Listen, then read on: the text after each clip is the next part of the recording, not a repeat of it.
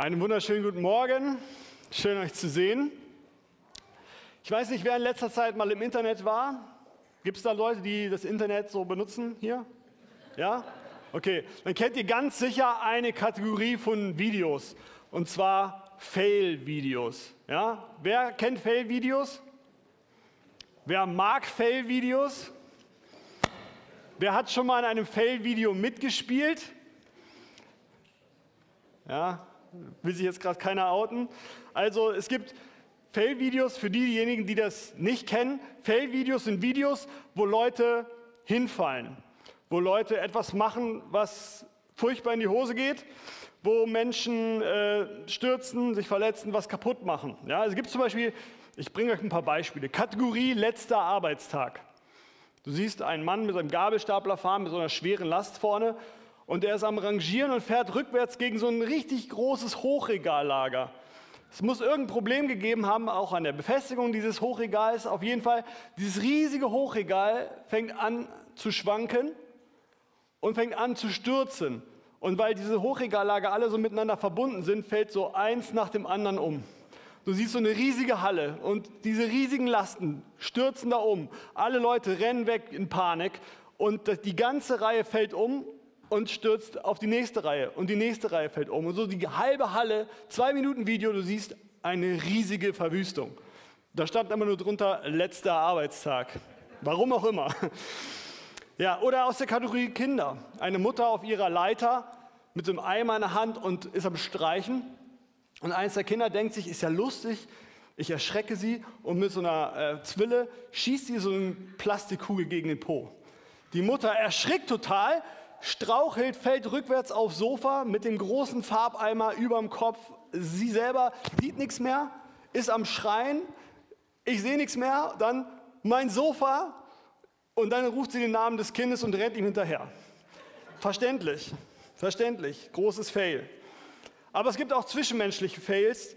Zum Beispiel jemand filmt sich live beim Hochzeitsantrag. Er ist voll von sich überzeugt, macht eine große Show, möglichst viel Aufmerksamkeit aber er hat irgendwie die Beziehung nicht richtig eingeschätzt. Und er kriegt halt einen Korb vor versammelter Mannschaft, ein riesengroßes Fail. Er wird gedemütigt. Und Fail-Videos sind nichts Neues. Fail-Videos gab es auch schon vor dem Internet. Ich weiß nicht, wer von euch noch äh, lineares Fernsehen schaut, aber da gab es früher so eine Serie oder eine Show, die hieß Ups, die Pannenshow. Ja, Upsi Pannenshow, da konnte man so seine Home-Videos hinschicken, also die Filme, die man so gedreht hat mit seiner Kamera, so in der Regel so von Hochzeiten oder von größeren Anlässen. Und da findet man dann so lustige Sachen. Ähm, und die Vorlage zu dieser Upsi Pannenshow kam aus den USA. Und dieses Jahr erscheint die 34. Äh, äh, Staffel von America's Funniest Home Videos. Also schon seit 34 Jahren gibt es jedes Jahr aufs Neue diese Staffel mit den lustigsten Home-Videos, weil, und es würde mich auch nicht wundern, wenn das nochmal 34 Jahre Staffeln geben wird, weil dieses Material wird nie aufhören zu existieren und da wird auch nie ein Mangel herrschen. Menschen machen Fehler, Menschen versagen, Menschen stellen dumme Sachen an und davon wird es immer genug geben. So sind wir Menschen leider. Wir produzieren Fails am laufenden Band. Und wir machen teure Fails.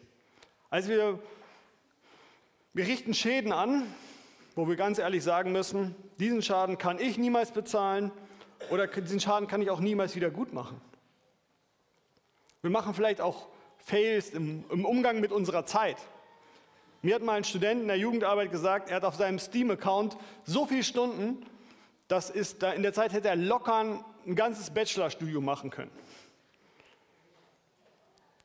Manche sagen, hier lacht keiner, wahrscheinlich ist das so völlig normal. Wir machen auch Fails in Bezug auf unsere Gesundheit.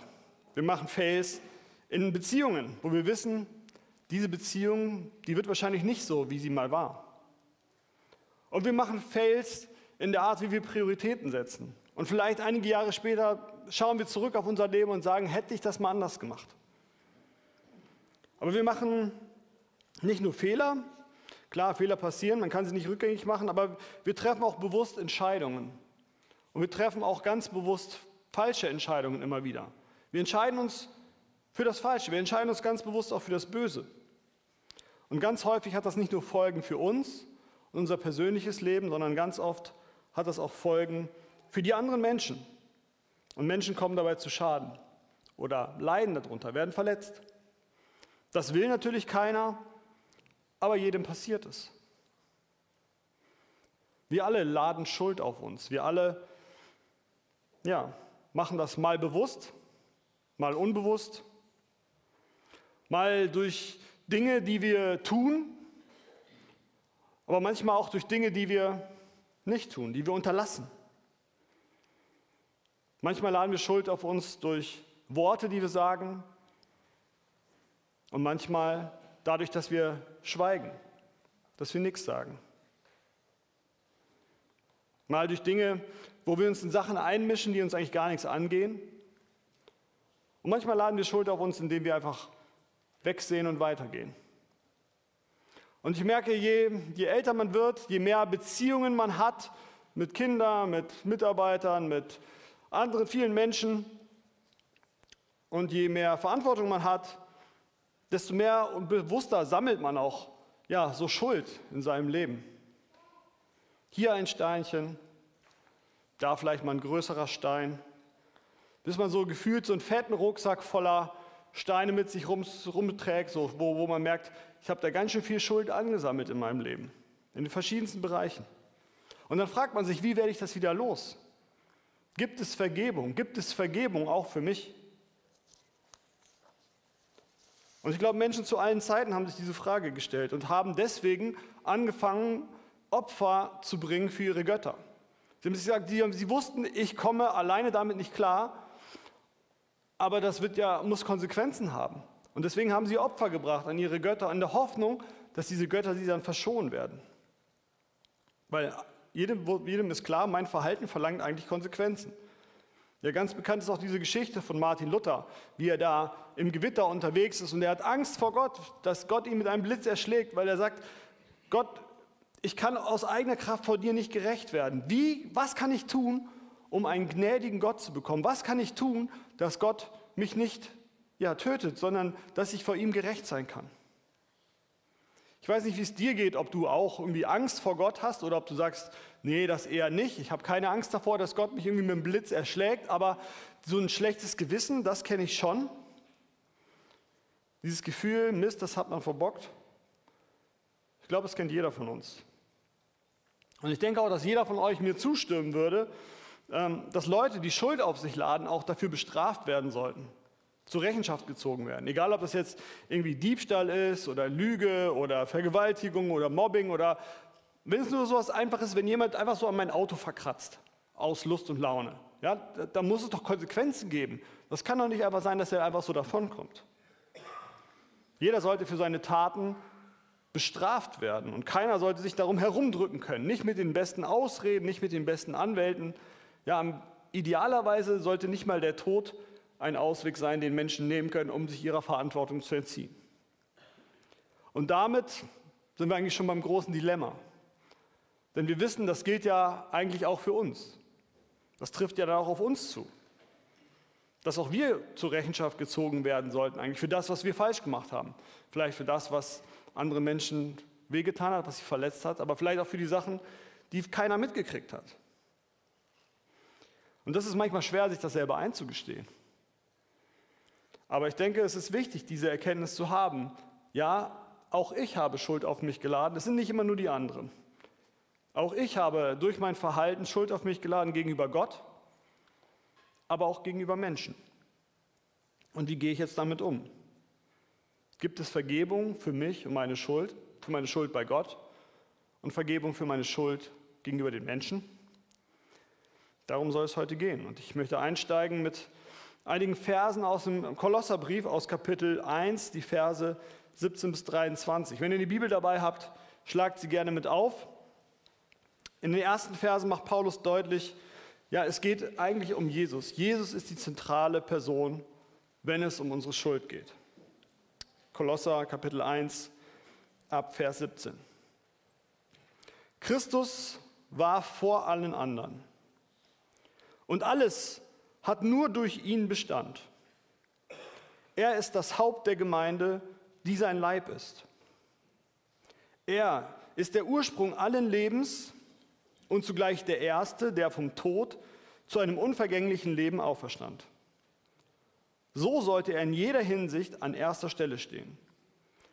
Denn Gott hat beschlossen, mit seiner ganzen Fülle in ihm zu wohnen und alles im Himmel und auf der Erde durch ihn mit sich zu versöhnen. Ja, Gott hat Frieden gestiftet, als Jesus am Kreuz sein Blut vergoss. So viel zu Jesus. Und dann ab Vers 21 fährt Paulus fort und macht deutlich, welche Folgen das dann für das Leben der Christen hat. Auch ihr, also spricht er jetzt die Kolosse an, ihr wusstet früher nicht, was es bedeutet, mit Gott zu leben. Ihr wart seine Feinde durch alles Böse, das ihr gedacht und getan habt. Doch indem Christus Mensch wurde und am Kreuz starb, hat Gott euch mit sich selbst versöhnt. Jetzt gehören wir zu Gott und stehen befreit von aller Sünde und Schuld vor ihm da. Wichtig ist aber, dass ihr auch weiterhin fest und unerschütterlich in eurem Glauben bleibt. Lasst euch durch nichts davon abbringen. Keine Macht der Erde soll euch die Hoffnung rauben, die Gott durch seine rettende Botschaft geschenkt hat. Ihr habt sie gehört und sie ist überall in der Welt verkündet worden. Mein ganzes Leben steht im Dienst dieser Botschaft. Sie will ich weitersagen. Soweit der Text. Also Paulus startet mit einer Erinnerung daran, dass Christus die Schuld der Welt getragen hat und dass er dadurch alles im Himmel und auf der Erde mit Gott versöhnt hat. Und das ist wichtig. Christus kommt auf diese kaputte Erde. Er stirbt stellvertretend für uns und unsere Schuld und sorgt dafür, dass wir wieder eine Beziehung zu Gott haben können, dass aus Gottes Sicht Schuld vergeben ist. Sie ist weg, ausgelöscht. Ja, vor neun, Ta neun Tagen haben wir das gefeiert an Karfreitag, dass Jesus unsere Schuld bezahlt hat. Und damit hat er Frieden gestiftet. Also jemand, der Frieden stiftet, der begründet etwas. Frieden, Vergebung, Versöhnung, all das sind Dinge, die nur möglich sind, weil Jesus dieses Opfer gebracht hat. Deswegen können wir jetzt in Frieden miteinander leben. Denn davor war die Situation klar. Alle Menschen waren Feinde Gottes und haben sich auch feindlich gegenüber einander äh, verhalten. Aber nun sind alle Menschen ohne eigenes Zutun, ohne eigene Leistung von Gott freigekauft. Ihre Schuld ist vergeben und jeder darf dieses Angebot Gottes annehmen ähm, und mit Gott versöhnt leben. Das ist diese wunderbare Nachricht, das ist das Evangelium, die frohe Botschaft, die, die Paulus hier so ganz in den Mittelpunkt stellt. Und wenn du diese Vergebung annimmst und sagst, Gott, ich danke dir für dieses Geschenk, dann darfst du befreit von deiner Schuld und Sünde, ja, wie mit so einer weißen Weste vor Gott stehen. Und das werden wir genau in zwei Wochen auch wieder feiern. Wir werden eine Taufe feiern und die Menschen werden hier mit, mit weißen Kleidern hier in dieses Taufbecken steigen und zum Ausdruck bringen, Gott, hat mir vergeben. Er hat mir meine Schuld weggenommen. Ich darf ein neues Leben führen. Und ja, es ist Glaube. Menschen bezeugen ihren Glauben. Man kann das schlecht beweisen, dass Gott das gemacht hat. Aber man kann es in den Gesichtern derjenigen sehen, die hier in dieses Wasser steigen und dann wieder herauskommen. Ich habe das ganz oft gesehen und erlebt, wie diese Erkenntnis einen Menschen verändert. Diese Erkenntnis, Gott hat mir vergeben. Mir ist vergeben. Ich darf ein neuer Mensch sein. Ich muss mich nicht von meiner Vergangenheit beherrschen lassen. Diese Erkenntnis verändert. Und das überzeugt auch. Vergebung zu erleben, das befreit. Das, da fällt wie eine große Last aus dem eigenen Leben ab. Und das ist auch wissenschaftlich erwiesen, dass Schuld, dass ein schlechtes Gewissen belastet und auch negativen Einfluss auf unsere psychische und auch physische Gesundheit haben. Deswegen strebe nach Vergebung immer wieder, zu, Ver zu einer guten Beziehung zu Gott, aber auch zur Vergebung und einer guten Beziehung zu anderen Menschen. Dass Gott uns vergeben hat, soll nämlich Folgen haben, auch für unseren Umgang miteinander. Nicht ohne Grund beten wir auch im Vater unser und vergib uns unsere Schuld, wie auch wir vergeben unseren Schuldigern. Auch wir sollen einander vergeben. Und wenn wir an anderen schuldig geworden sind, dann sollen wir uns auch um Vergebung bemühen. Dabei sollen wir ja alles tun, was in unserer Macht steht, ähm, diesen Schaden, den wir vielleicht auch angerichtet haben, wieder gut zu machen. Wie der andere dann darauf reagiert, das ist aber nicht unsere Verantwortung. Wir können um Vergebung bitten, aber dann können wir ähm, das Thema auch sozusagen ablegen bei Gott, weil ich glaube, ganz oft ähm, gehen wir in so eine Falle, die dann Paulus auch nennt, dass wir eben diese Schuld nicht ablegen, sondern wieder mitnehmen. Und in Vers 23 schreibt Paulus, bleibt fest im Glauben und lasst euch durch nichts davon abbringen. Lasst euch nicht eure Hoffnung rauben. Was meint er damit? Lasst euch nicht eure Hoffnung rauben und bleibt fest im Glauben. Jetzt gerade im, im Zusammenhang mit, mit Vergebung. Also diese, diese, diese Botschaft, dass Gott uns bedingungslos liebt, dass er uns annimmt, so wie er ist, so wie wir sind, ähm, das muss man aber sagen, das ist eine radikale Botschaft. Gott hat dich bedingungslos angenommen. Das klingt einfach, ist aber ziemlich radikal. Und das zu akzeptieren, fällt auch vielen nicht leicht. Und deswegen versuchen Menschen immer wieder, sich diese Vergebung ja nicht an, ja, zu verdienen oder zumindest sich anzustrengen, sich Mühe zu geben, auch Opfer zu bringen, damit sie wenigstens zeigen können, hey, es hat sich aber gelohnt für mich. Ich war es wert. Und damit da machen sie oft leider deutlich, dass sie gar nicht verstanden haben, dass es ein Geschenk ist, dass es bedingungslos ist. Und sie machen aus dieser Hoffnung der unverdienten Gnade letztlich doch wieder eine Leistung. Und deswegen muss Paulus es den Christen immer wieder in seinen Briefen schreiben, es ist schon alles getan. Du musst und du kannst nichts dazu beitragen, um vor Gott gerecht zu sein. Jesus hat den gesamten Preis für deine Schuld bezahlt. Er hat dir vergeben. Und es bedarf keiner weiteren Opfer. Ja, wie es auch in Hebräer 10 steht, wo die Sünde vergeben ist, sind keine weiteren Opfer mehr nötig. Und diese Verheißung Gottes, dass er uns bedingungslos annimmt und uns vergeben hat, das gilt für alle, die ihr Leben ihm anvertrauen. Und dann brauchen wir uns auch nicht mehr selber bestrafen. Wir brauchen uns nicht irgendwie Lasten auferlegen, weil wir denken, so einfach kann es ja nicht sein, aber jetzt muss ich aber auch zeigen. Nein, es ist so einfach. Die Gerechtigkeit, die vor Gott zählt, wird nicht durch eigene Werke erreicht, sondern durch Glauben an Jesus und daran, dass er alles getan hat. Alles. Und das ist eine Gerechtigkeit, die dann auch vor Gott Bestand hat. Und Teil dieser Hoffnung ist auch, dass wir nun anders über uns denken können, dass wir anders über uns selber sprechen können. Wir brauchen uns nicht mehr schlecht zu machen. Wir brauchen uns selber nicht abwerten. Wir müssen uns nicht klein machen, weil Gott hat uns unsere Schuld vergeben. Wir sind angenommen. Die Sachen, die wir getan haben, die Schuld, die wir in unserem Leben vielleicht gesammelt haben, die muss uns nicht definieren. Die muss uns nicht prägen für die nächsten Jahre. Die muss nicht unser Verhalten oder ähm, unsere Art und Weise, wie wir mit anderen Menschen umgehen, bestimmen. Gott hat uns durch den Glauben ein neues Leben geschenkt.